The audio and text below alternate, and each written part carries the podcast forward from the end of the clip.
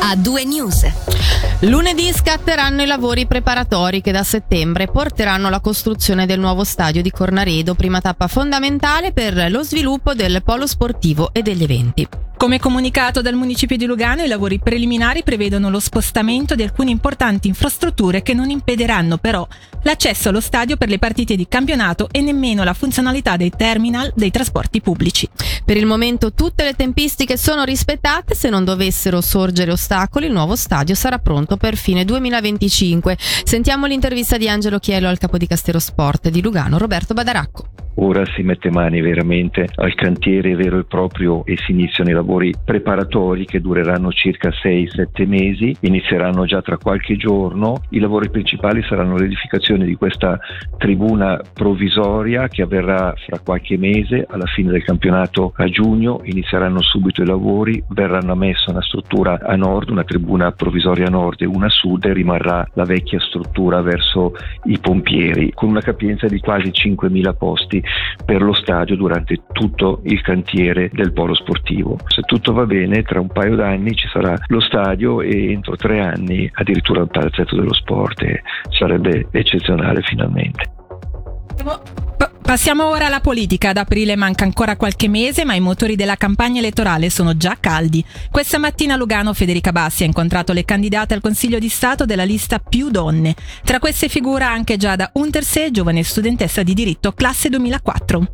Svariati temi affrontati insistendo per ottenere il punto di vista di una giovanissima, ad esempio la disaffezione dei giovani verso non solo la politica attiva ma anche verso il dibattito che si costruisce attorno ad essa.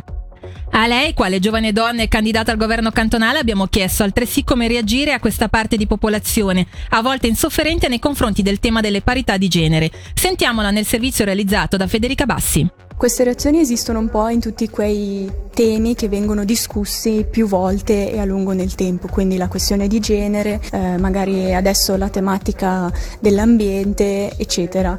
Il problema è che si pensa se ne parla già abbastanza, quindi il problema non c'è più. In realtà è che è un problema così radicato nella società, sia la questione di genere che anche quella dell'ambiente, che eh, si sottovaluta e si dice tanto ci sono già iniziative, si sta già facendo, è già abbastanza e finché non ci si trova in una situazione diretta su quanto si capisce la chiusura mentale, non si fa niente per andare avanti e si tende a spostare il problema.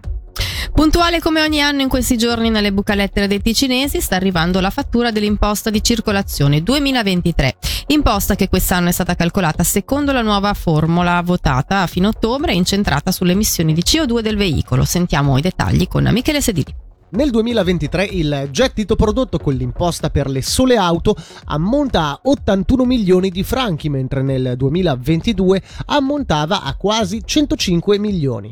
Considerando invece tutti i veicoli, il totale raggiunge i 111 milioni di franchi rispetto ai 134 dell'anno precedente. Ricordiamo inoltre che per le auto immatricolate prima del 2009 l'imposta di circolazione non subirà modifiche rispetto agli anni precedenti per effetto effetto della moratoria di un anno inserita nel testo di legge. Infine, la sezione della circolazione fornisce qualche cifra anche sul numero di auto immatricolate. Al 31 dicembre si contavano 224.455 auto, quasi 600 in meno rispetto al 2021. Parliamo ora dell'FFS e del nuovo stabilimento industriale ferroviario di Arbedo Castione. L'area di Losone sulla piana di Arbigo per compensare i terreni agricoli sacrificati per l'edificazione del progetto non va bene. Lo ha confermato la Commissione federale per la protezione della natura e del paesaggio.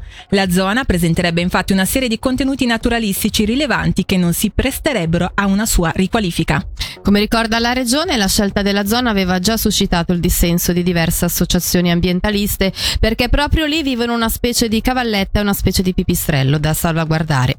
Anche l'Unione dei contadini e lo stesso municipio di Rosone si erano dimostrati scettici. Dal canto loro le FFS informano però di avere già individuato alcune soluzioni valide per la compensazione in riviera, soluzioni che sono già state approvate dal cantone. Entro fine febbraio le proposte saranno sottoposte all'Ufficio federale dei trasporti per una validazione finale. Cambiamo decisamente tema, un altro negozio molto apprezzato ed amato rischia di chiudere i battenti, questa volta a Lugano. Stiamo parlando della libreria Lo Stralisco che ieri sui suoi canali social annunciava la ricerca di un nuovo proprietario con, citiamo, una forte passione per i libri e per la cultura interessato a far crescere la libreria. Chi oggi gestisce il negozio, riporta T.ch, si è dato tempo fino a primavera inoltrata per la ricerca del candidato idoneo. Nel caso in cui questo non fosse trovato, allora la chiusura sarà inevitabile. A Luigi, che oggi gestisce lo Stralisco, abbiamo chiesto che tipo di difficoltà stanno incontrando. Diciamo che è da un po' di tempo che facciamo fatica ad andare avanti con il negozio e quindi piuttosto che chiuderla 4 e 48 abbiamo detto magari c'è qualche altro matto che vuole portarla avanti. Chi deve essere oggi la figura ideale per gestire una libreria? Sono arrivate numerose mail, secondo me magari si viene un po' attratti dalla libreria per eh, i film, magari dove c'è Hugh Grant, eh, suscita un po' quel fascino del negozio fantastico, è un'attività commerciale anche molto impegnativa che succhia molto tempo, eh, soldi, è quasi più un'attività di volontariato, quindi deve essere una persona che è conscia di quel che a cui va incontro e che ha anche una, diciamo, una buona disponibilità economica per non fallire dopo sei mesi. E chiudiamo con una notizia che riguarda l'associazione CEMEA, ovvero i centri di esercitazione e metodi dell'educazione attiva, che ha presentato oggi il programma per il 2023, che ricalca alcuni punti fermi degli scorsi anni, ma conta anche su qualche novità. Per capire meglio di cosa si tratta e come fare per seguire gli eventuali corsi in partenza a marzo, abbiamo intervistato il segretario generale Paolo Bernasconi. I CMA a livello internazionale sono un movimento di educatori che si mettono a disposizione per promuovere quello che è l'educazione nuova. Nel Canton Ticino siamo un ente di formazione destinato agli animatori di Colonia, ai centri della prima infanzia e ai centri scolastico, eh, non dimenticando poi tutti quei altri contesti educativi come possono essere le mamme diurne, i docenti e chi in un qualche modo si preoccupa di bambini all'interno di comunità educative. Oggi avete presentato il programma 2023 3, ci puoi illustrare i punti chiave? Diciamo che i punti chiave eh, ricalcano per certi versi il classico e lo storico, che abbiamo quali novità? Sicuramente una riflessione attorno alle dolci violenze, per cui quelle eh, piccole attività denigranti che possono poi sfociare in violenza o che possono già sembrare delle violenze, ma anche attività per la prima infanzia legate al gioco del bambino, l'educazione attiva nella quotidianità, ma anche poi delle attività che proponiamo tutti gli anni, come può essere le danze, i burattini, un approfondimento approfondimento per gli animatori attivi, ecco tutta una serie di attività che ci contraddistinguono con qualche novità. Per chi fosse interessato a queste iniziative e a seguire un corso, cemea.ch slash Ticino. In cosa consiste il manifesto dell'educazione nuova? Il manifesto dell'educazione nuova vuole essere un documento creato da diversi enti e approvato da diversi enti internazionali che vuole cercare di rimettere al centro eh, le persone e una visione propositiva e positiva del mondo tenendo conto i punti di vista eh, di tutti. E con questa intervista a Paolo Bernasconi, eh, segretario generale dell'associazione CMA, si chiude l'appuntamento con l'attualità eh, regionale di A2 News. L'informazione ora lascia spazio alla musica. Accogliamo Banderas con This Is Your Life. Il suono dell'informazione. A2 News.